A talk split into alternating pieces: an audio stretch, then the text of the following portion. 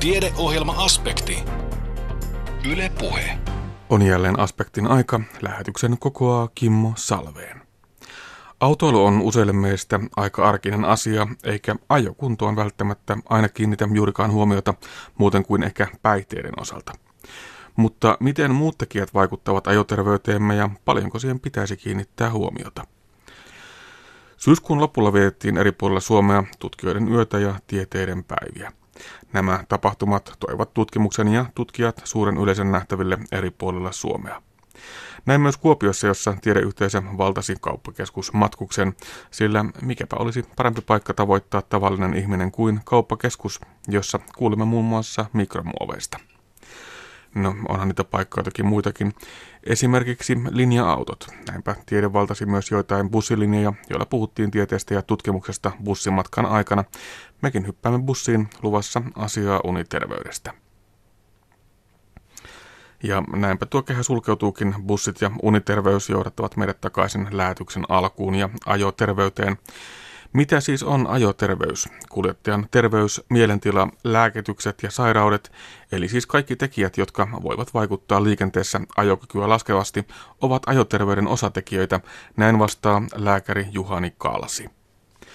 Noin puolet Suomessa sattuvista kuolonkolareista on sairausperäisiä. Alkoholi on mukana joka neljännessä kuolonkolarissa, itsemurhan osuus puolestaan noin 12 prosentissa kaikista kuolonkolareista.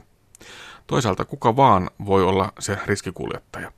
Esimerkiksi terveellä ihmisellä nukkumisen laiminlyöminen on yksi havaintovirheonnettomuuksien yleisimmistä riskitekijöistä. Ajoterveydestä kuulemme seuraavaksi. Anne Heikkinen tapasi Itä-Suomen lääketiedetapahtumassa Pohjois-Savon liikenneonnettomuuksien tutkijalautakunnan lääkärijäsen silmälääkäri Juhani Kalsin. Lääkärin tehtävänä on selvittää kuljettajan mahdolliset terveysriskit, jotka ovat mahdollisesti myötävaikuttaneet onnettomuuden syntyyn. Näitä tekijöitä voi olla esimerkiksi muistisairaus tai havaintointi- ja reagointikykyyn vaikuttava lääkitys, mahdollisesti itsetuhoisuus tai päihdeongelma. Ja, ja sitten lisäksi tutkimme onnettomuudessa syntyneet vammat ja tiedot saamme joko ruumiin avaus lausunnosta tai sitten sairaskertomuksesta ja mietimme sitten, kuinka tällaisia onnettomuuksia voitaisiin jatkossa ehkäistä tai niiden seurauksia voitaisiin ehkäistä. Näin toimittajana tekee aina mieli vetää mutkia suoraksi, niin voiko sanoa näin, että ajaminen on entistä turvallisempaa, mutta ajoterveyden osuus riskeistä nousee? Aika hyvin sanottu, että jos katsotaan pelkästään kuolonkolarin määrää, niin kehitys on ollut pikkuhiljaa positiivinen, positiivisen suuntainen lähivuodet. Tätä, tätä nyt ei voi aivan näin yksi oikeasti kuitenkin sanoa, koska riski yksilölle, henkilölle, kuljettajalle riippuu paljon omasta käyttäytymisestä ja etenkin sitten siitä, onko taustalla mahdollisesti riskitekijöitä terveydessä. Puretaan vielä vähän sitä ajoterveystermiä. Mitä kaikkea siihen voi laskea kuuluvaksi? Siihen oikeastaan kuuluu kokonaisuus, terveys ja mielentila, lääkitykset, sairaudet, kaikki mahdollinen, mikä voi vaikuttaa liikenteessä ajokykyä laskevasti. Ja, ja esimerkiksi terveellä ihmisellä nukkumisen laiminlyönti on yksi, yksi hyvin tärkeä riskitekijä, joka taas altistaa esimerkiksi nukahtamista ja havaintovirheonnettomuuksille aika paljon, kun katsoo näitä lukuja, niin kuitenkin taustariskeinä esiintyy vaikkapa niitä kuljettajan sairaskohtauksia noin 13 prosentista tieliikenteen onnettomuuksista ja kuljettajan sairaus on taustariskinä yli joka kolmannessa onnettomuudesta ja noin puolet kaikista kuolonkolareista on sairausperäisiä, eli on näitä vielä aikamoinen määrä. Joo, ja tämä luku on selkeästi nousemassa, eli jos nimenomaan puhutaan kuolonkolareista, niin sairaskohtauksien määrä tai suhteellinen osuus on todennäköisesti nousemassa ja, ja, ja myös taustariskinä terveystekijät tuntuvat nousevan yhä enemmän ja enemmän pinnalle. No mistä se johtuu? No se, ei voida sanoa, että se johtuu yksittäisestä tekijästä. Siihen, siihen liittyy moni asia. Toki väestön ikääntyminen liittyy siihen ja ennen kaikkea se, että, että ikääntyneet ajavat yhä pidempään. Eli, eli ajokortteja, ajokortti on voimassa pidempään. Ja sitten toisaalta lääkit, keskushermostoon vaikuttavien lääkitysten määrä lisääntyy, joka, joka on merkittävä tekijä. Ja sitten ihan yleisesti ottaen, jos ajatellaan Suomea, niin, niin kuningas alkoholihan on pitkään ollut ja on edelleen erittäin suuri kansanterveydellinen ongelma ja, ja se edelleen näkyy, näkyy liikenteessä, mutta sen rinnalle ja yhdessä sen kanssa on tullut myös muut psykoaktiiviset aineet vahvasti. Laittomat huumeet, mutta myös laillisia lääkkeitä käytetään huumaavassa tarkastu, tar, äh, tarkoituksessa. Mm. Oliko se näin, että alkoholilla on tekemistä joka neljännessä kuolonkolarissa? Se vähintään joka neljännessä voi olla, että, että positiivista trendiä on lähivuosina nähtävissä, mutta että alkoholionnettomuksi lasketaan ainoastaan ne, joilla kuljettajalla on onnettomuushetkellä ollut yli 0,5 promillea veressä alkoholia, mutta siellä taustalla on myös alkoholin elinkomplikaatioita, kuten kuten tyypillisesti alkoholi tai viinakramppi, johon kuljettaja voi sairastua sen jälkeen, kun on lopettanut pitkän alkoholin käyttöjakson. Näistä mielenterveysongelmista ja ajoterveydestä on puhuttu kovasti viime aikoina. Mitä Juhani Kalsi itse ajattelet tästä yhtälöstä? Itse tuhoisuusliikenteessä on merkittävä ongelma, mutta mitään helppoa ratkaisua näiden vähentämiseen ei ole. Ennen kaikkea se vaatii mielenterveystyön lisäystä ja ennen kaikkea saatavuutta ja se pitäisi kohdentaa niille, niille ryhmille, jotka ovat erityisesti riskiryhmässä ajaa, ajaa liikenteessä itsetuhoinen kolari, eli miehet käytännössä, nuoret miehet ja, ja hieman vanhemmat miehet, ja etenkin jos, jos taustalla on alkoholiongelma. No mikä sitten on se lääkärin rooli ja vastuu siinä, että ken meistä sinne rattiin pääsee? No lääkärin tehtävä on tietenkin seulua ne, ne, te, ne kuljettajat, jotka selkeästi muodostavat riskin liikenteessä, mutta jos mietitään ajoterveyttä, niin viime kädessä vastuun kuljettajalla itsellään ja ihan täysin tervekin ihminen voi sairastua äkillisesti niin, että, että yleinen vointi heikkenee ettei ole rattiin asiaa ja, ja, ja tämmöisessä tapauksessa jokaisen itse pitää käyttää sitä harkintaa, ettei sitten lähde, lähde turhaa riskiä ottamaan maantielle. Miten se menee käytännössä? Onko lääkärillä joku vastuu tai velvollisuus ilmoittaa siitä, että tällä potilaalla nyt ei ehkä olisi asiaa rattiin? Nykyisten Trafin säännösten perusteella joka vastaanottokäynnillä pitäisi ajotervettä arvioida – mutta ennen kaikkea jos tehdään todistuksia, esimerkiksi vammaistodistuksia tai, tai eläkelausuntoja tai, tai muita tällaisia todistuksia, joissa yleensä pitää perehtyä monipuolisesti potilaan sairashistoriaan, niin, niin silloin ainakin pitäisi miettiä, että onko tämä kuljettaja, täyttääkö tämä nykyiset ajoterveyskriteerit, ja jos ei, niin, niin sitten pitäisi joko, joko ilmoittaa poliisille tai sitten väliaikainen ajokielto, joka pitäisi antaa potilaalle itselleen tiedoksi. Eli lääkärikö voi antaa sellaisen väliaikaisen ajokielon?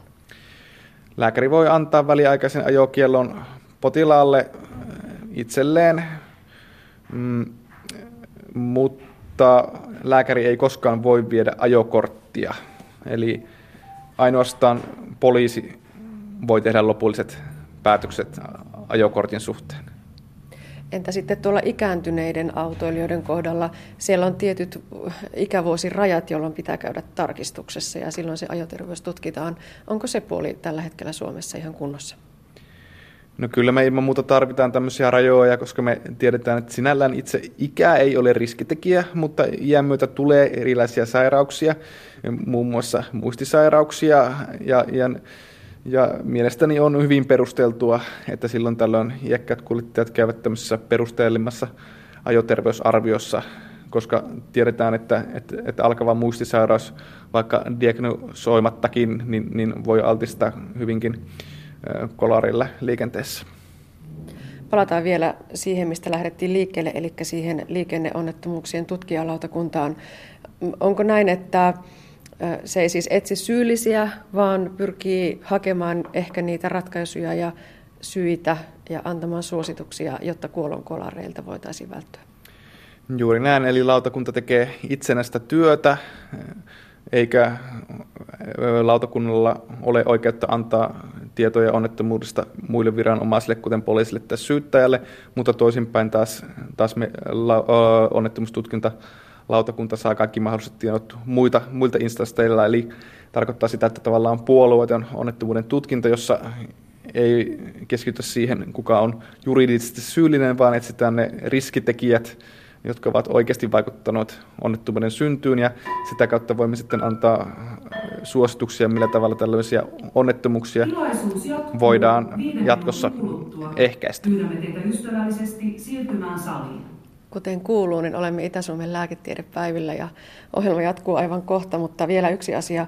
Sanoitte Juhani Kalsi, että Suomi on tämmöinen onnettomuuslaboratorio, eli meilläkö tilastoidaan ja seurataan ja sitä myötä voidaan ehkä ottaa oppia.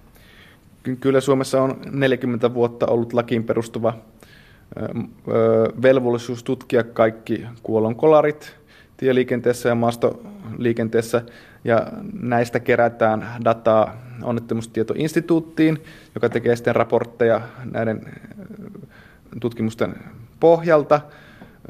Ja tämä mahdollistaa sen esimerkiksi ajoterveysasioiden tutkimisessa, että meillä on koko valtakunnan kattava rekisteri ja tietokanta, jollaista ei ole missään muualla maailmassa.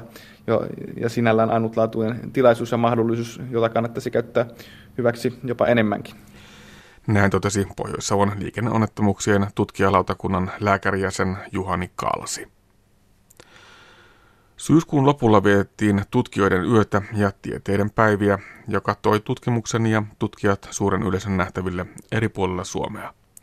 Näin myös Kuopion matkuksessa, johon tutkijat jalkautuivat puhumaan tiedetuokioissa ja järjestivät erilaisia toimintapisteitä, joissa tutkijan työtä ja erilaisia teknologioita tuotiin tutummiksi. Tiedetuokioissa kuultiin erilaisista ajankohtaisista aiheista. Mikromuovitutkija Samuel Hartikainen Itä-Suomen yliopistosta puhui omassa puheenvuorossaan mikromuovien riskeistä ympäristölle. Mikroskooppisten pienten muovihiukkasten eli mikromuovien on todettu aiheuttavan enemmän ympäristöongelmia kuin isokokoisemman muoviroskan. Mikromuovia on kaikissa maailman merissä ja sitä on löydetty myös järvistä ja joista. Muovia on kulkeutunut ympäristömme vasta noin 60-80 vuotta, mikä on hyvin lyhyt aika. Mikromuovin lähteitä ja tutkimusreittejä ympäristöön on kuitenkin hyvin paljon. Voimmeko mitenkään vähentää mikromuovien syntymistä ja estää niiden kulkeutumista ympäristöön? Samuel Hartikainen. Aikaisemmin olen työskennellyt tutkijana kierrätysmuovien parissa ja siinä oli ihan mielenkiintoinen työsarka, mutta siinä muovien kanssa työskennellessä tuli mieleen, että mikromuovejakin voisi tutkia samoilla menetelmillä. Ja näin meillä täällä Kuopiossa sitten lähti mikromuovitutkimus käyntiin. Ja tällä hetkellä, kuten on varmaankin jo tullut läpi mediassa, tämä aihe on varsin ajankohtainen ja mielenkiintoinen myös meille tutkijoille, mutta myös, myös ihan suurelle yleisölle. Ja tämä varmaan johtuu siitä, että käytännössä mikromuovit ja muovipäästöt koskettavat ehkä ihmisen arkielämää enemmän kuin moni muu tällainen mahdollinen ympäristöongelma. Ähm, tavallaan me kaikki kuitenkin osallistumme tämän mikromuovin ja muovipäästöjen syntymiseen. Ja tällä tavalla Tämä asia koskettaa, koskettaa meidän jokapäiväistä elämää, mutta myös, myös ympäristöä. Ja tässä vaiheessa tutkijana voin todeta, että kyllä tämä ympäristön kannalta ehkä on suurempi ongelma kuin periaatteessa ihmisen terveyden kannalta. Toisaalta tutkimustietoa on vielä liian vähän kummastakin riskistä. Ja näin ollen meillä täällä Kuopiossakin on ruvettu tutkimaan tätä asiaa hyvin käytännöllisellä tavalla. Eli me käytämme itse asiassa koko kaupunkia ja viereistä järveä, kallavettä tällaisena elävänä laboratoriona, koska hyvinkin pienet asiat, kun ne summautuvat, lopulta niiden kokonaistulema voi olla, voi olla sitten kumminkin huomattava riski. Ja näin ollen, kun olemme aivan uuden, uuden tutkimusalueen parissa, emme voi jättää yhtään kiveä tai puroa tutkimatta, käytännössä kiveä kääntämättä, niin kuin sanotaan. Eli meillä on tällä hetkellä muun muassa työn alla kaikki mahdolliset mikromuovin ja muoviroskan päästölähteet. Ja että syntyisi mikromuovia, täytyy olla jossakin muovia, ja hyvin usein kyseessä on tämmöinen ihan perusroskaaminen. Ja minulla tässä puheessa oli nyt teemana keskittyä ehkä miettimään teidän kanssa, että onko meillä keinoja ehkäistä tällaista mikromuovisaastutusta. Mutta sitä ennen on varmaan syytä kertoa, kertoa, että mitä nämä mikromuovit on, koska tämä määritelmä on varmaan kuitenkin aika monelle tuntematon. Eli mikromuovit ovat tällaista mikroskooppisen pientä millimetreistä alaspäin olevaa jopa nanometreihin Eli, eli hyvin, hyvinkin pientä muovihiukkasta, jotka itse asiassa ovat aina lähtöisin joko suuremmasta muovin kappaleesta tai sitten esimerkiksi kulumisen tai tällaisen työstämisen tuloksena. Ja, ja tälläkin hetkellä, me kun me tässä nyt ollaan ja, ollaan ja kuunnellaan ja minäkin puhun, niin meiltä, meiltä, meiltä vaatteesta esimerkiksi irtoaa kuitua, kengänpohjista irtoaa kuminpalasia, ja näin ollen lähtökohtaisesti tuotamme mikromuovia. Mutta mikromuovin määritelmä sanoo, että äh, tällaisen äh, mikromuovin täytyy olla polymeeria rakenteeltaan, eli siinä täytyy olla sitä muovia. Ja kaikki polymeerit eivät ole mikromuovia. Ja kaikista polymeerista ei synny mikromuovia. Eli Tällaisen mikromuovin täytyy olla kemiallisesti veteen liukenematonta.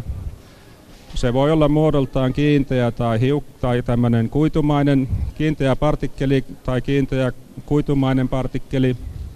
Koko voi tosiaan vaihdella useista millimetreistä nanometreihin.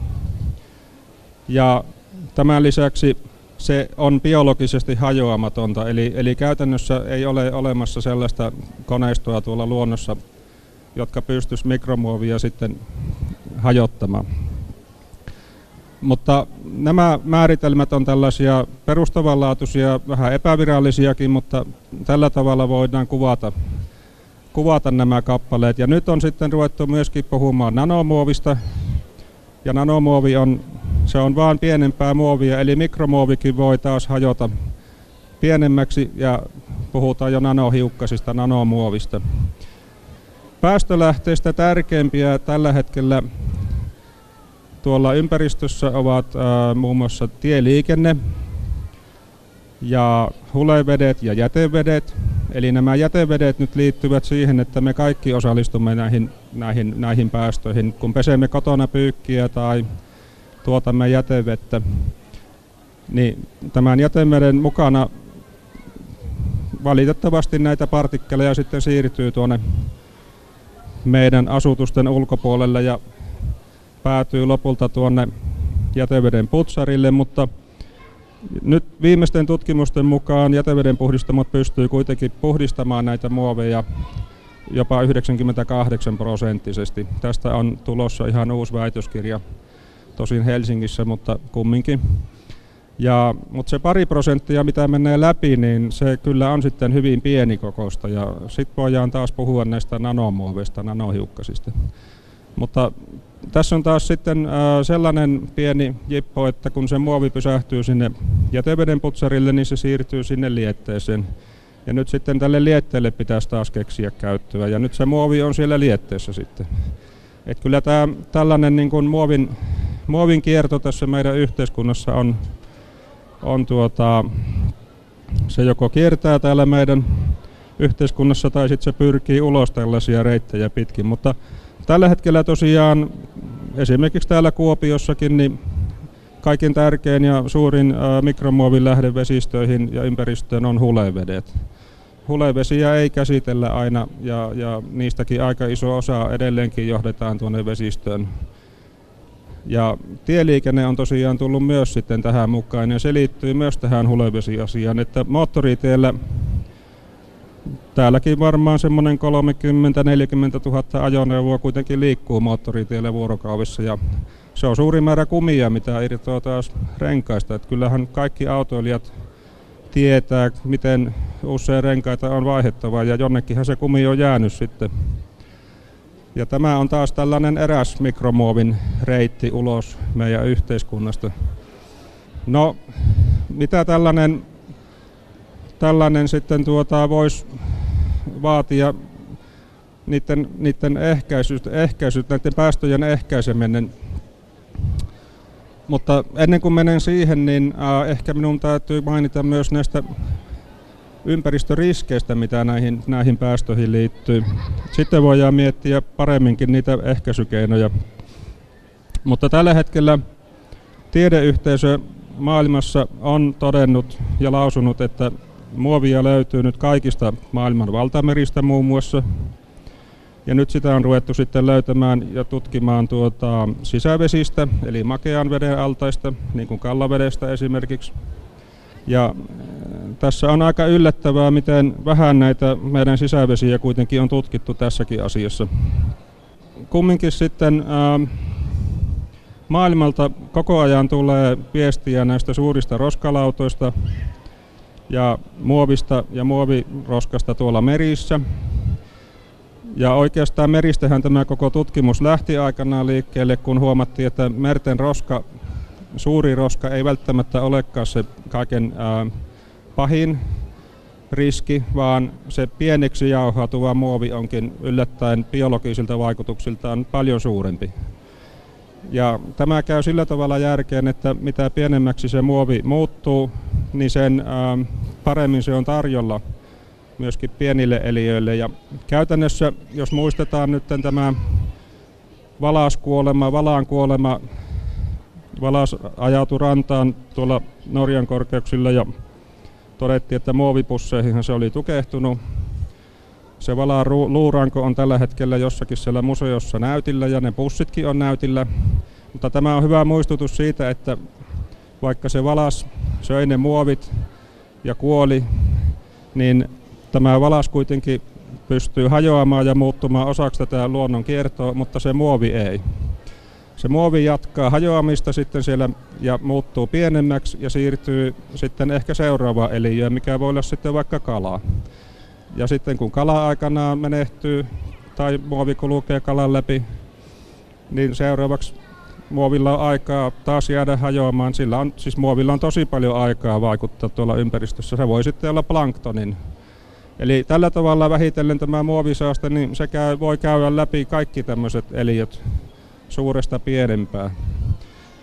Ja tämä on sitten se pinta, pinta tai se kosketuskohta, minkä takia muovilla voi olla hyvin, hyvinkin paljon sitten ympäristövaikutuksia. Ja varsinkin jos sitä kumuloituu tuonne, eli kertyy paljon tuonne ympäristöön, se voi pahimmassa tapauksessa ruveta muuttamaan jopa ekosysteemiä.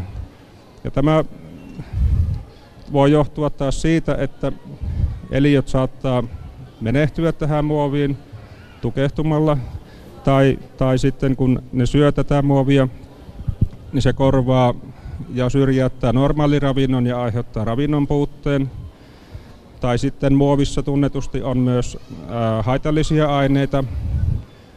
Kaikki muovissa käytetyt lisäaineet, jotka siis siinä muovin käytön aikana on hyväksi sille muoville ja muovin käytölle, ei välttämättä ole hyviä sitten tuolla ympäristössä. Esimerkiksi tämmöiset palonestoaineet tai pehmitiaineet mutta sitten muovi voi myös kertyä ympäristöstä, ympäristömyrkkyjä. Ja nyt sitten tällaiset myrkyt voi, voi periaatteessa vapautua eliöstöön ja aiheuttaa eliöille sitten haittaa. Mutta ympäristö, ympäristöriski se ilman muuta on ja, ja, ja hyvin, hyvin tuota, ikävä asia myöskin, myöskin ihan tämmöisen niin kuin, ähm, miten hän sen nyt sanoisin, turismin ja matkailunkin kannalta onhan se, onhan se rumaa, jos rannoilla muovia pyörii ja muuta jätettä. Että kyllä tällä on niin kuin paljon myös taloudellista merkitystä tällä muoviroskalla. Mutta ympäristöriskien jälkeen tietysti herää kysymys, että voiko tämä olla sitten ihmiselle riski. No käytännössä mehän elämme tässä muovien maailmassa ja meitä muovi ympäröi ja me itse olemme sen muovin ympäristöön joutuvan muovin lähde. Että kyllähän me tälle muoville tavallaan altistutaan koko ajan. Mutta enemmän ihmisen kohdalla ehkä onkin kysymysmerkki tämä kaikista pienin muovi, eli nanomuovi. Ja tämä nanomuovi on, on jo sitten sellainen vaikea, vaikea tutkittava, koska se on nimensä veroisesti jo niin pientä. Se on jo mikrometrinkin tuhannesosia, jolloin voi käydä niin, että me tutkijat ei sitten havaita tätä nanomuovia, kun se riittävän pieneksi pilikkoutuu. Ja tästä on sitten tullut ajatuksia, että voisiko tämä tällainen nanomuovi päätyä sitten myöskin juomaveteen. Kyllä se teoriassa on ihan mahdollista. Mutta meillä nyt Suomessa kuitenkin onneksi on tämä juomaveden laatu sen verran kontrollissa, että ei sinne nyt ainakaan suurempia partikkeleita varmastikaan pääse. Mutta jos maailmanlaajuisesti ajatellaan, niin juomavesi on kyllä, on kyllä tämän muovisaastutuksen uhkaama tätäkin kautta. Ja, mutta miten me sitten voitaisiin tutkia tätä nanomuovia? Meillä on täysityö tutkia sitä mikromuovinkin kemiaa ja minkälaista muovia tuolta Kallaveristakin löytyy. Mehän teemme yhteistyötä myös Itämeren tutkijoiden kanssa. Ja nyt ollaan saatu muovinäytteitä jopa tuolta Atlantilta asti ja pohjoisilta jäämeriltä, että meillä on hyvin tämä yhteistyökuvio käynnissä, mutta, mutta nyt aivan viimeisin työkalu tähän meidän mikromuovitutkimuksen rinnalle on tullut yhteistyö, yhteistyö meidän yliopiston sisällä. Ja se onkin erittäin mielenkiintoinen, koska, koska puhutaan tällaisesta molekyylimallinnuksesta. Ja tämän molekyylimallinnuksen avulla pystytään lähestymään tätä nanomuoviongelmaa. Eli jos me emme näe, emmekä pysty tätä nanomuovia tuolta luonnosta keräämään tutkittavaksi, niin me voimme sitten käyttää tämän aikaisemman tietotaidon ja tutkimustuloksen hyväksi mallintamalla muovia ja nanomuovia sillä tavalla, että saamme sitten ne vastaukset siitä tietokoneohjelmien avulla. Ja meillä Kuopiossa on yliopistolla pitkät perinteet lääkeainemallinnuksessa, ja tästä on nyt tulossa erinomaisen hyvä työkalu. Ja minä olen hyvin innostunut ja ja, ja, ja tuota, kollegat hyvinkin kiinnostuneita tästä mahdollisuudesta, että me pystytään kuitenkin jatkamaan vielä työtä senkin jälkeen, vaikka me ei sitä muovia nähdä. Ja tällä voidaan nyt sitten huomattavasti paremmin selvittää mahdollisia terveysriskejäkin. Ja käytännössä, käytännössä myös ehkä saamme vastauksen siihen juomavesiasiaankin. Mutta töitä on vielä paljon tehtävä ja sitten tähän liittyen oli ajatus pohtia, että mitä me oikeastaan voitaisiin tehdä sitten täällä, täällä tutkimuksen ulkopuolella. Onko, onko, onko mitä tehtävissä yksilön tasolla tai yhteiskunnan tasolla, koska aivan selvästi meidän täytyy tätä muovin ja, kumi, ja kumiin, kumi kuuluu tähän mikromuoviasiaan yhtä lailla, niin tämän niin kuin kulkeutumista luontoon täytyisi pystyä ehkäisemään. Ja nyt palaan siihen äh, tiedeyhteisön, tiedeyhteisön tuota lausumaan. Meillä oli Mikro 2016 konferenssi Lanzarottella ja siellä käytiin läpi näitä ympäristövaikutuksia, muoviaiheuttamia ympäristövaikutuksia. Ja käytännössä tämän, tämän tuota, kokouksen seurauksena ja perusteella sitten tiedeyhteisö pystyi lausumaan, että tämmöinen varovaisuusperiaate on syytä ottaa käyttöön. Ja tämä tarkoittaa sitä, että vaikka emme kaikkia riskejä vielä tietäisikään, niin meidän täytyisi pyrkiä estämään tätä muovin ja kumin pääsyä luontoon. No yksilö voi tehdä valintoja, eli ihan tällaiset perinteiset, että kuluttamisen vähentäminen ja, ja sitten voi miettiä, että ostaako se muovituotteen vai ei, käyttääkö mieluummin luonnonkuituja – yksilö pystyy kumminkin tehdä tätä omaa kuluttamista. Ja tämä kuluttaminen on sitten syy myöskin tähän jätteen syntyyn ja muovijätteen syntyyn. Toisaalta sitten yhteiskuntatasolla olisi varmaan syytä miettiä näitä hulevesien puhdistamista tai hulevesien ohjaamista ja käytännössä jätevesien puhdistusta entistä tarkemmin. Ja, mutta nämä kumminkin, kumminkin nämä suuremmat, suuremmat tuota, ratkaisut, mitä pitäisi tehdä, niin vaatii sitten myöskin vähän poliittisia ponnisteluja ja kaupunkien ja ihmisten yhteistyötä. Mutta kyllä tässä vielä on yksilön ja yhteiskunnan tasolla paljonkin mahdollisuuksia. Näin siis mikromuovitutkija Samuel Hartikainen, joka puhui aiheesta tutkijoiden yhdessä Kuopiossa. Suomessa siis vietettiin kaiken kansan tiedetapahtumia, eli tutkijoiden yötä ja tieteiden päiviä syyskuun viimeisenä viikonloppuna. Tiedeohjelman parin pääsi silloin mitä eriskummallisimmissa paikoissa, kuten kaupunkiliikenteen bussissa. Itä-Suomen yliopisto nimittäin vei tutkijat Kuopion liikenteeseen. Tiedebusseissa puhuttiin niin hormonihäiriköistä ja ilmastonmuutoksesta kuin uniterveydestäkin. Nyt mekin hyppäämme tiedebussin kyytiin ja kuulemme tallenteen toimittaja Anne Heikkisen ja tutkija Maria Luojuksen keskustelusta. Aiheena ovat uniterveys ja unihäiriöt. Oikein hyvää iltapäivää. Tervetuloa Itä-Suomen yliopiston tiedebussiin. Tämä bussi on osa tieteiden päivien ja tutkijan yön ohjelmaa. Me on tässä tutkijoiden kanssa nyt menty neljä bussivuoroa ja puhuttu ilmastonmuutoksesta ja vähän lääkekehityksestä ja hormonihäiriköistä ja nyt tällä matkalla puhutaan hyvästä unesta. Mä olen toimittaja Anne Heikkinen ja mulla on täällä tutkija Maria Luojus mukana ja tosiaan puhutaan siitä, että minkälaista on hyvä uni ja mikä siihen uneen vaikuttaa. Ja esittäkää kysymyksiä, kättä ylös vaan tai huikatkaa sitten, jos tuntuu, että on sellainen asia, mitä haluatte tutkijalta kysyä, niin nyt se on tässä mahdollista. Aloitetaan tuota sitä unen merkityksestä. Voi sanoa, että uni on semmoinen megatrendi, tosi muodikasta nykyään. Taitaa olla hirmu hyvä juttu, että siihen uneen ja palautumiseen ja lepoon kiinnitetään huomiota enemmän kuin aikaisemmin. Joo, kiitos. Näin on. Tota, oikeastaan uni on varmaan ollut ää, se viimeisin tämmöinen elämäntapa tekijä, mitä on tutkittu, että ravitsemusta ja liikuntaa on tutkittu aikaisemmin, mutta uni on vähän ehkä semmoinen niin itsestään selvä asia, että siihen ei tavallaan ole kiinnitetty niin paljon huomiota, mutta että Uni, on tärkeä asia, koska tota, 1950-luvulla tehtiin vielä tämmöisiä vähän ei-sallittuja eläinkokeita, että silloin kokeiltiin kuinka kauan tämmöinen koeeläin rotta pystyy olemaan tai nukkumatta ja kaksi, kaksi viikkoa oli se aika, että sen jälkeen se rotta kuoli. Nyky, nykyisin ei saa tehdä enää tämmöisiä eläinkokeita, eikä ihmisillekään tehdä tämmöisiä valvottamistestejä, mutta tavallaan se merkitys verrattuna vaikka ravintoon, niin tavallaan ihminen voi olla ilman ravintoa semmoiset kuukauden verran, mutta ilman unta ehkä se pari viikkoa on sitten se maksimi, että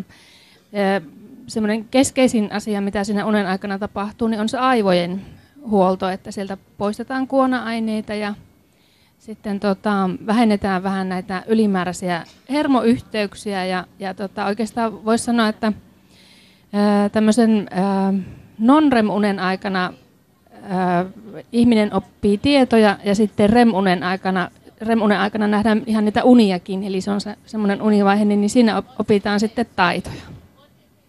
No moni meistä tietää ihmisen, joka sanoo, että mä en unta tarvitse, että mä nukun neljä tuntia yössä ja pärjään ihan hyvin. Itse tarvitsee sen kahdeksan tuntia vähintään, että pysyy järjissään ja selväpäisenä. Onko se näin, että se ihmisten unen tarve on hyvin yksilöllistä? Joo, kyllä näin on. Ja se, sekin on ää, aika pitkälle myös perinnöllistä. Eli tota, jos olette syntyneet sukuun, jossa teidän vanhemmat nukkuu pitkään, niin todennäköisesti tekin olette sitten pitkäunisia. Että unihan koostuu semmoisista unisykleistä, eli ne kestää joko semmoiset 90 minuuttia lyhimmillään se sykli, tai sitten pisimmillään 120 minuuttia. Ja näitä syklejä on neljästä kuuteen sen yön aikana.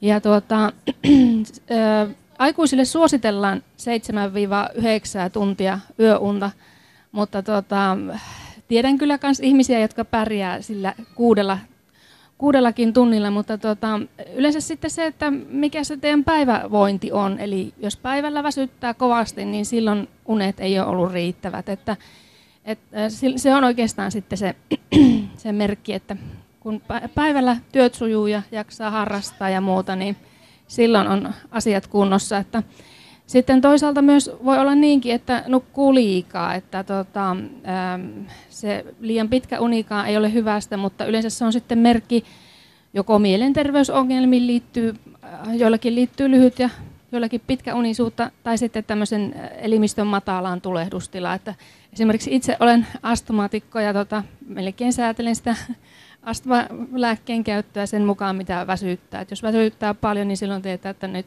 pitää lisätä lääkettä. Ja näin, jos taas valvottaa, niin sitten vähennetään kortisonia. Että, että uni on sillä tavalla, että se on niin kuin myös terveydentilan osoitin. Eli jos teillä itselläkin huomaatte, että aikaisemmin olette pärjännyt sillä seitsemällä, kahdeksalla tunnilla ja nyt tuntuu, että ei kymmenenkään tuntia riitä, niin sitten, sitten pitäisi tietysti vähän tsekata, että onko jotakin ongelmia. Ja taas sitten päinvastoin, että jos tuntuu, että ei, ei unta saa tarpeeksi eikä nukuta, niin sitten sekin on taas enempi viittaa sinne stressihormoniasioihin. Eli tavallaan kun meillä sitten, jos ollaan stressaantuneita, niin lisämunuaiset erittää sitä kortisolia, joka on siis vastaava kuin tämmöinen purkki kortisoni, niin tuota, se sitten taas sit, niin tahtoo olla niin, että se vaivaa sitten tai tekee tämmöistä unettomuusvaivaa, että ei saa nukuttua ja uni on katkonasta.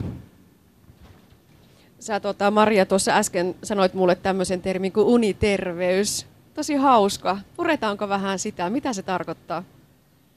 No joo, oikeastaan äh, unitutkimuksessa ja unessa on neljä eri osa-aluetta. Eli kun puhutaan unesta, niin on unen pituus on yksi asia, sitten on unen laatu, ja sitten on vuorokausirytmi, on ihan oma asiansa vielä, ja sitten on nämä unen aikaiset hengityshäiriöt, eli jos uniapnea tai sitten vähän siihen viittaavat, viittaavat asiat. Ja tuota, oikeastaan nyky, nykyihmisille, niin on, tai kun on katsottu näitä tutkimuksia 20 vuoden ajalta, niin oikeastaan se yöunen pituus ei ole juurikaan lyhentynyt, oliko se jonkun 18 minuuttia, mutta unen laatuongelmat ovat lisääntyneet ja, ja sitten tota, myös nämä vuorokausirytmiin liittyvät ongelmat ovat lisääntyneet, että oikeastaan sitten yksi keskeinen nykypäivän ongelma on se, että käytetään niitä kännyköitä ja näitä muita laitteita, joissa on tämmöistä kirkas, kirkasvaloa, niin se estää, jos sitä hyvin illalla käyttää, niin se estää sen melatoniinin erittymistä. Eli melatoniini on tämmöinen pimeä hormoni, ja se, sen erittyminen alkaa, sanotaan tuossa puol kahdeksan maissa. Niin sitten jos vielä sanotaan, että sen jälkeen, kun se alkaa se melatoniini erittyä, niin sen, sen kirkas valo estää sen erittymistä. Eli siihen perustuu sen kirkas valolampun piristävä vaikutus, eli se hillitsee sitä melatoniini-eritystä, että, että tavallaan pitäisi niitä kirkkaita valoja vältellä siinä illalla ja sitten myös semmoista hyvin reipasta liikuntaa ihan, ihan myöhään, että joitakin se virkistää. Eli siis sitten taas tulee tämmöinen retikulaarinen aktivointisysteemi meillä aivossa, joka sitten saattaa aktivoitua siitä, jos hyvin tämmöistä intensiivistä liikuntaa harrastaa.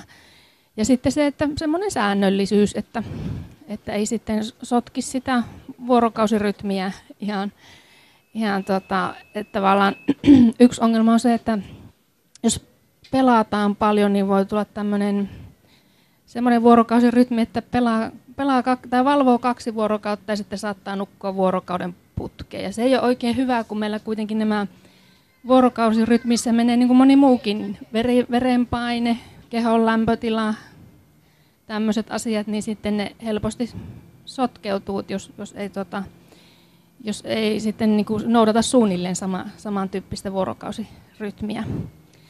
Ja sitten oikeastaan vielä uniterveyteen se, että ravitsemus on yksi, yksi asia, että tota, illalla pitäisi se iltapala syödä, että sitten nukuttaisiin paremmin, mutta välttää semmoisia ras, rasvasia ruokia. Että, ja tietysti kaikki tietää kahvin ja kofeiinin vaikutuksen, että mutta hiilihydraattipitoinen, eli joku leipä esimerkiksi iltapalaksi on oikein, oikein suositeltavaa, että se nukuttaa sitten paremmin.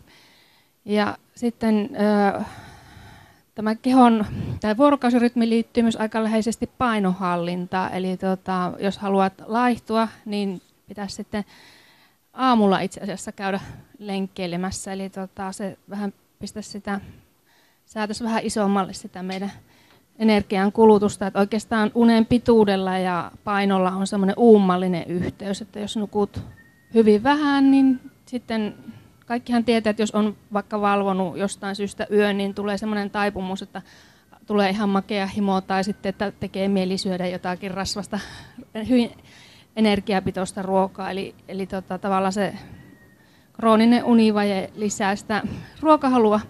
Ja samoin sitten, jos nukkuu pitkään, niin se tavallaan hidastaa sitä aineenvaihduntaa. No entä sitten unihäiriöt, uniongelmat? Monella on sellaisia kausia, että nukkuu huonosti, saattaa nukahtaa, mutta sitten heräilee yöllä, tai sitten niin päin, että ei saa yöllä unta. Niin minkälaisia ohjeita ja vinkkejä voisitte antaa tämmöisten uniongelmien parissa kamppaileville? Joo, tota, sen verran sanon ihan sitä unettomuuden, unettomuuden diagnoosista. Eli tota, yleensä se, jos on unettomuutta ja oikeastaan unettomuuden oireet, siihen kuuluu neljä eri oiretta. Eli jos ei saa illalla unta, eli on vaikeuksia nukahtaa, tai sitten heräilee öisin, eli ei tota, saa unen päästä kiinni keskellä yötä, kun herää, ja sitten liian aikaisin, jos herää aamulla, eli tavallaan herää paljon aikaisemmin kuin on se normaali rytmi. Ja sitten päiväväsymys, eli oikeastaan sitä päiväväsymystä niin kun katsotaan, että tavallaan, että miten, miten paljon se haittaa. Ja sitten oikeastaan vielä semmoinen, mikä niin erottaa tai tämmöinen lainausmerkissä kliininen, eli tekee niin kuin siitä vähän niin kuin patologisemman siitä unettomuudesta, niin on se, että jos on se tosi paha unettomuus, niin ihminen ei pysty nukkumaan, vaikka annettaisiin tilaisuus nukkua, niin silloin, silloin siinä alkaa olla vähän siinä unen säätelyssäkin vähän ongelmia.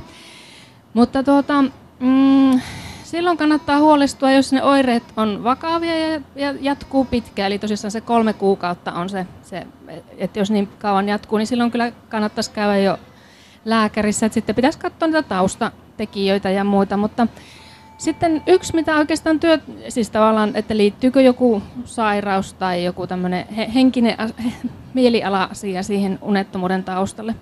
Mutta tuota, Muutoin niin työterveyslaitoksellakin on ihan hyvät sivut, sivut siitä, että miten sitä unta pitäisi parantaa. Eli pitäisi ne huolet, työhuolet ja siviilielämän huolet yrittää käsitellä siinä päivän aikana. Eli on puhuttu tämmöisistä huolivarteista tai muuta, että vaikka työpäivän aikana olisi puoli tuntia tai 15 minuuttia semmoinen aika, minkä sitten niin käyttäisi siihen murehtimiseen ja muun ajan yrittäisi sitten, että ei niin kuin tavallaan jää se huoli, huoli koko ajan pyörimään tuonne päähän. Se on semmoinen yksi keskeinen, mitä ne nykyisin suosittelee ihan tämmöisessä ensivaiheessa, että ennen kuin tavallaan terapia-asioita tai muita lääkityksiä katsotaan, niin, niin tota, se, että päivässä aikaan ne murheet murehditaan ja illalla sitten, niin ihan hyvä tietysti, ainakin itsekin suosittelen tämmöistä ulkoilua, päivä, päivässä, päiväsvalossa ja sitten tota, tämmöistä niin kuin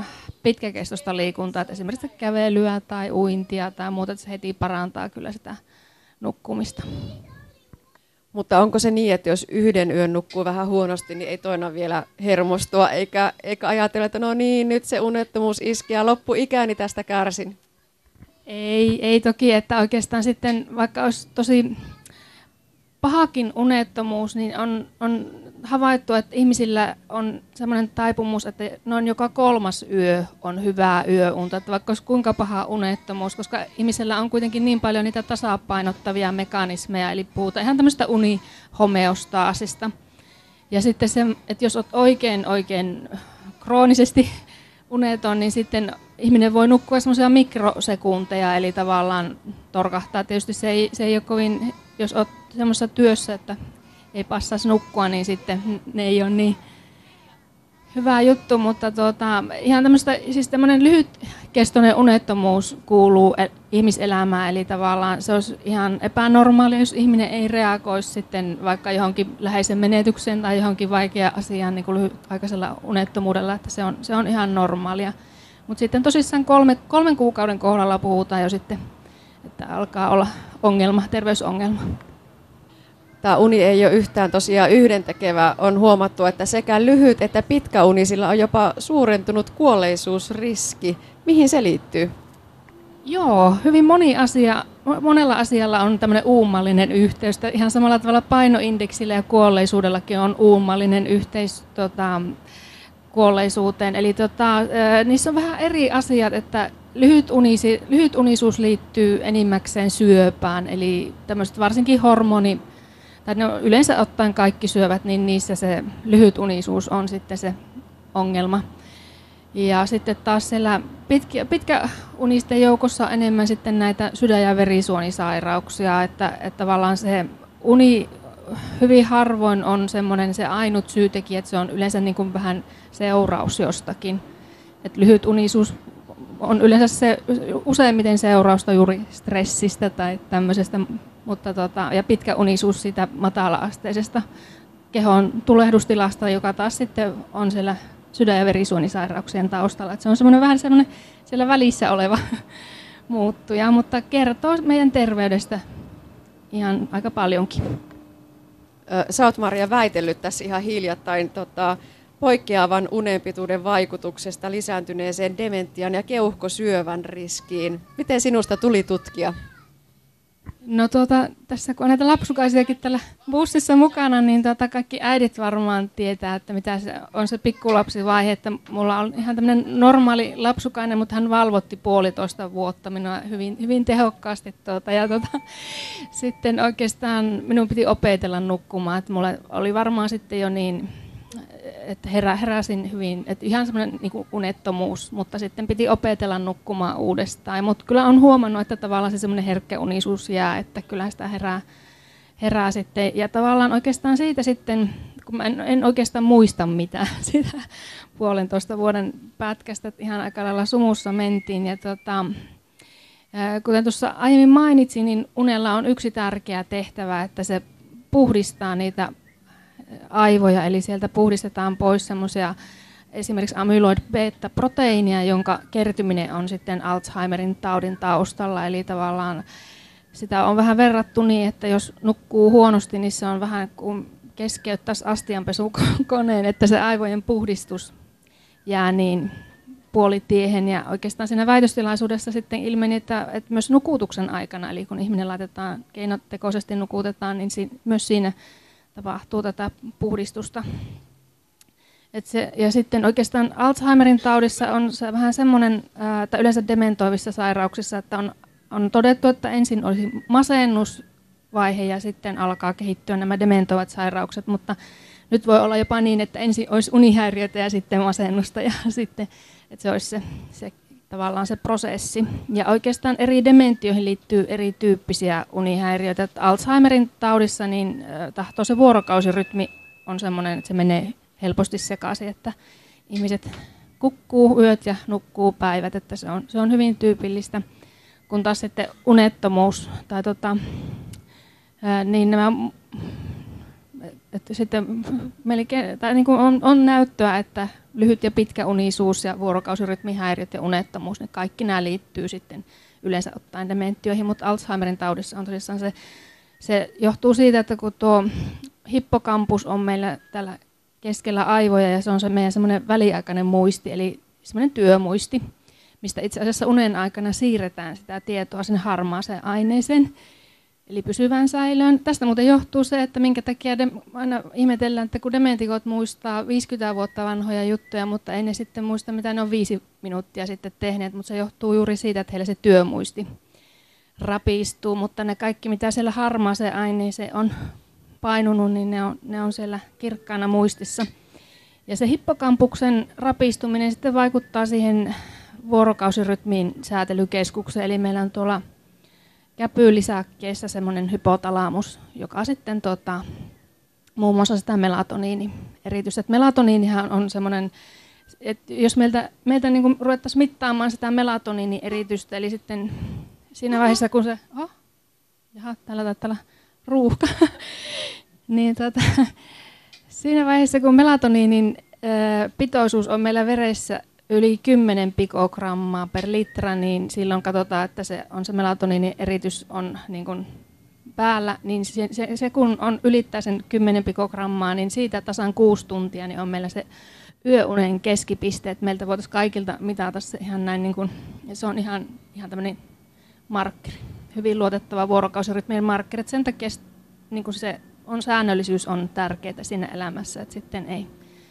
sotke vuorokausirytmiä. Ja sitten vielä sen verran kerran, että tuota, kun aina näitä itsellekin on teini-ikäisiä lapsia, niin moititaan vähän, että kun on tämmöisiä, että ne ei illalla kukkuu ja aamulla nukkuu, mutta teineillä käy juuri näin, että, että heille se, jos sitä ei tiedetä, mistä se johtuu, ilmeisesti joku tämmöinen keskushermo eli aivojen kypsymiseen liittyvä asia, eli heille siirtyy se keski, unen keskikohta sinne aamukolmeen, kun meillä se on lähempänä sitä 12. Eli sen takia nämä meidän teinit sitten on, heillä on ihan fysiologisesti semmoinen tilanne, että, että he, he valvoo illalla ja sitten aamulla nukkusivat mielellään pitkään. Että heillä on vuorokausirytmi ihan eri ajassa kuin meillä aikuisilla tai lapsilla. Että se kuuluu ainoastaan siihen nuoruusvaiheeseen. Mutta tuota, sitä vaan itse mietin, kun tässä, tälläkin hetkellä teinillä on, alkaa kahdeksalta aamulla koulu, että, että tuota, ei, ei se, ne ei oikein ole hyviä juttuja.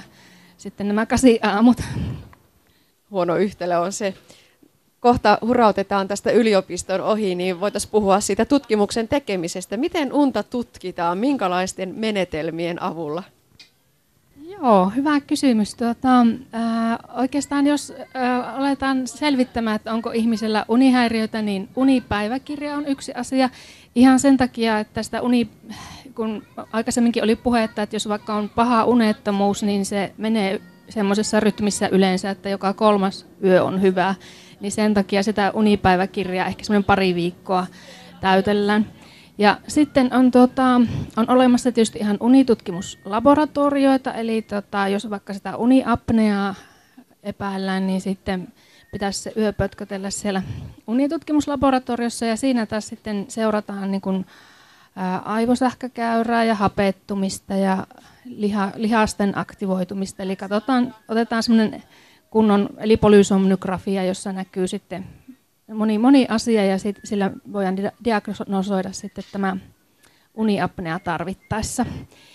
Mutta sitten niitä on nyt jalostettu näitä unitutkimuslaboratorio-laitteita myös kotikäyttöön, koska sitten jos se uni on huonoa, niin ei, ei monikaan sitten saa unta siellä laboratoriossa, että sitten on myös kotikäyttöisiä laitteita, että, että tota, sitten Yleensä katsotaan, että uniapnea on, se on tämmöinen meidän aika yleinen sairaus, tai se vähän riippuu siitä, että nyt sen diagnosointi, eli sen, se on sen diagnosointiraja on pistetty vähän alaspäin, niin senkin takia niitä tulee enemmän näitä uniapnea-tapauksia. Mutta jos mä siitä ihan lyhyesti kerron, niin tota, uniapnea on, sen taustalla on se, että tai se diagnoosikriteerit on se, että tulee tämmöisiä ää, tunnissa hengityskatkoksia tai se hapetustaso menee alaspäin, eli tavallaan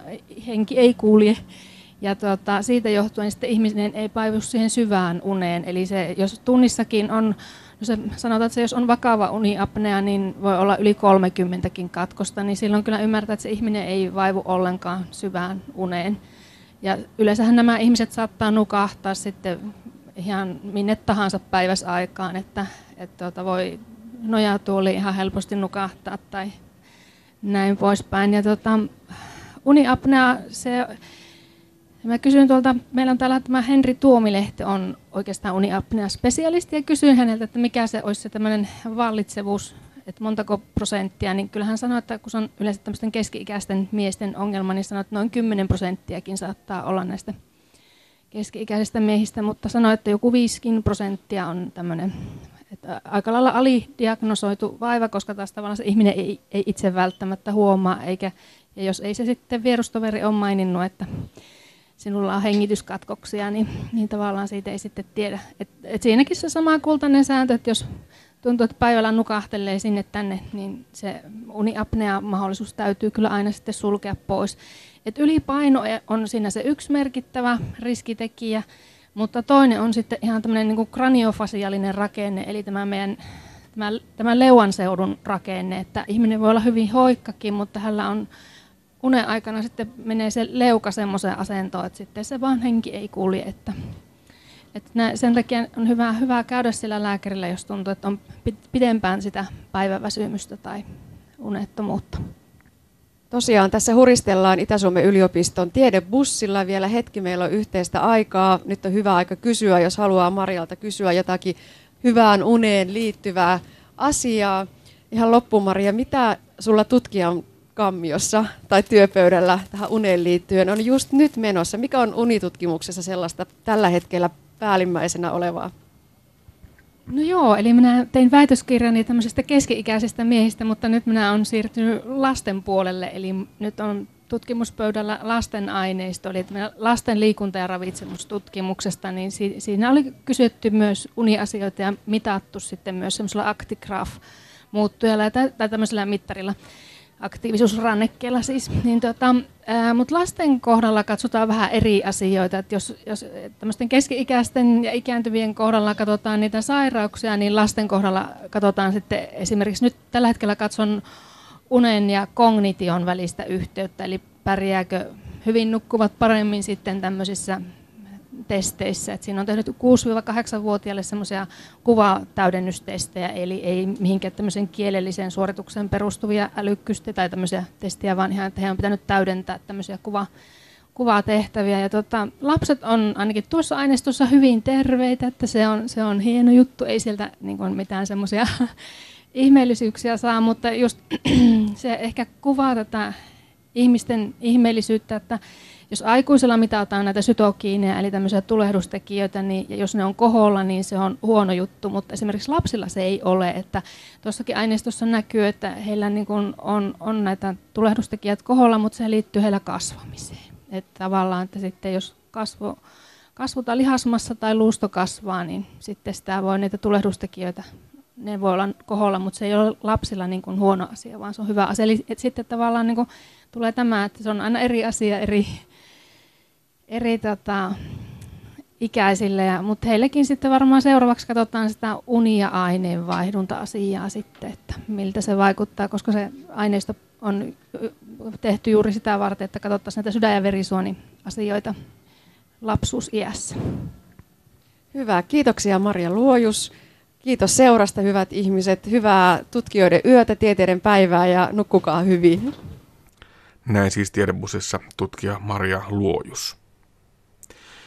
Ihminen tekee paljon hallaa itselleen jämähtämällä paikalleen pitkiksi ajoiksi. Viime aikoina on puhuttu liikkumattomuudesta, mutta mistä siinä oikein on kyse ja miksi siitä pitäisi olla huolissaan? Parempi päivä on tänään liikkumattomuuden jäljellä. Tapasin dosentti Katriina Kukkonen Harjulan UKK-instituutista ja selvitimme asiaa. No se tyypillisesti on ihan tämmöistä istumista, jota, jota tämä nyky, nykypäivä ihmisillä, niin me istutaan hirveästi.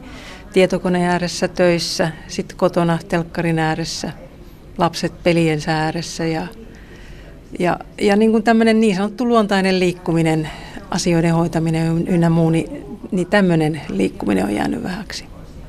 Millaisiin terveysriskeihin tämä liikkumattomuus nyt sitten ihmisiä altistaa? Se altistaa ihan isoihin riskeihin. Että kyllä, kyllä se on erilaisten sydän- ja verenkiertoelimiston sairauksien selkeä vaaratekijä. Ja, ja, sieltä kautta, ja toisaalta sitten myöskin niin tämmöiset erilaiset aineenvaihdunnalliset sairaudet, ylipaino, tämä on, tämä on se keskeinen iso asia. Yhä yleistyvä asia, liikkumattomuus lisääntyy. Miten tähän ongelmaan pitäisi nyt sitten niin tarttua ihan konkreettisesti? Ihan, että pitää tämmöisiä mikrotaukoja ja välillä, välillä että ei, ei saa yli tuntia istua paikalla, että pitää, pitää nousta edes ylös. Ihan lyhyeksi aikaa, että se yllättävästi niin virkistää verenkiertoja, siellä tapahtuu kaiken näköisiä positiivisia asioita silloin aineenvaihduntaa. Mutta se ei vaadi mitään sen suurempaa kuin sen, että se asia tiedostetaan ja hieman vähennetään sitä staattista istumista. Kyllä joo, että nousee, nousee ylös, se riittää. Jos, jos, jos niin kuin jossain toimistotyössä esimerkiksi, että menee, menee käymään printerillä, jos se on vähän kauempana, tai menee tapamaan työto, työtoveria sen sijaan, että soittaisi. Niin ihan, ihan tämmöinen pieni tauko. Ennen vanhaahan muuttiin sitten tämmöisestä taukoliikunnasta ja muusta, ja ö, päätetyöntekijälle niin ei varmaan edelleenkään ole huono asia, kunhan nousee ylös, kun niitä tekee mitenkäs kodeissa sitten nämä lapset ja nuoret, heidän aktivoimisensa? Niin, heitä pitäisi sitten vissiin aina välillä vähän tökkästä ja sanoa, että hei, sä oot istunut siinä nyt yli tunnin.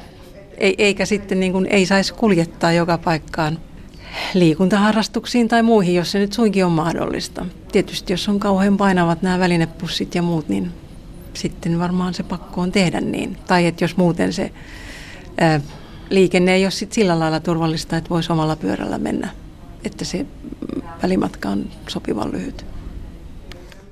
Näin meitä opasti dosentti Katriina Kukkonen Harjula UKK-instituutista. Ja näin päätyy tämänkertainen aspekti. Lisää aiheistamme netissä osoitteessa kantti.net kautta aspekti sekä Yle Areenassa.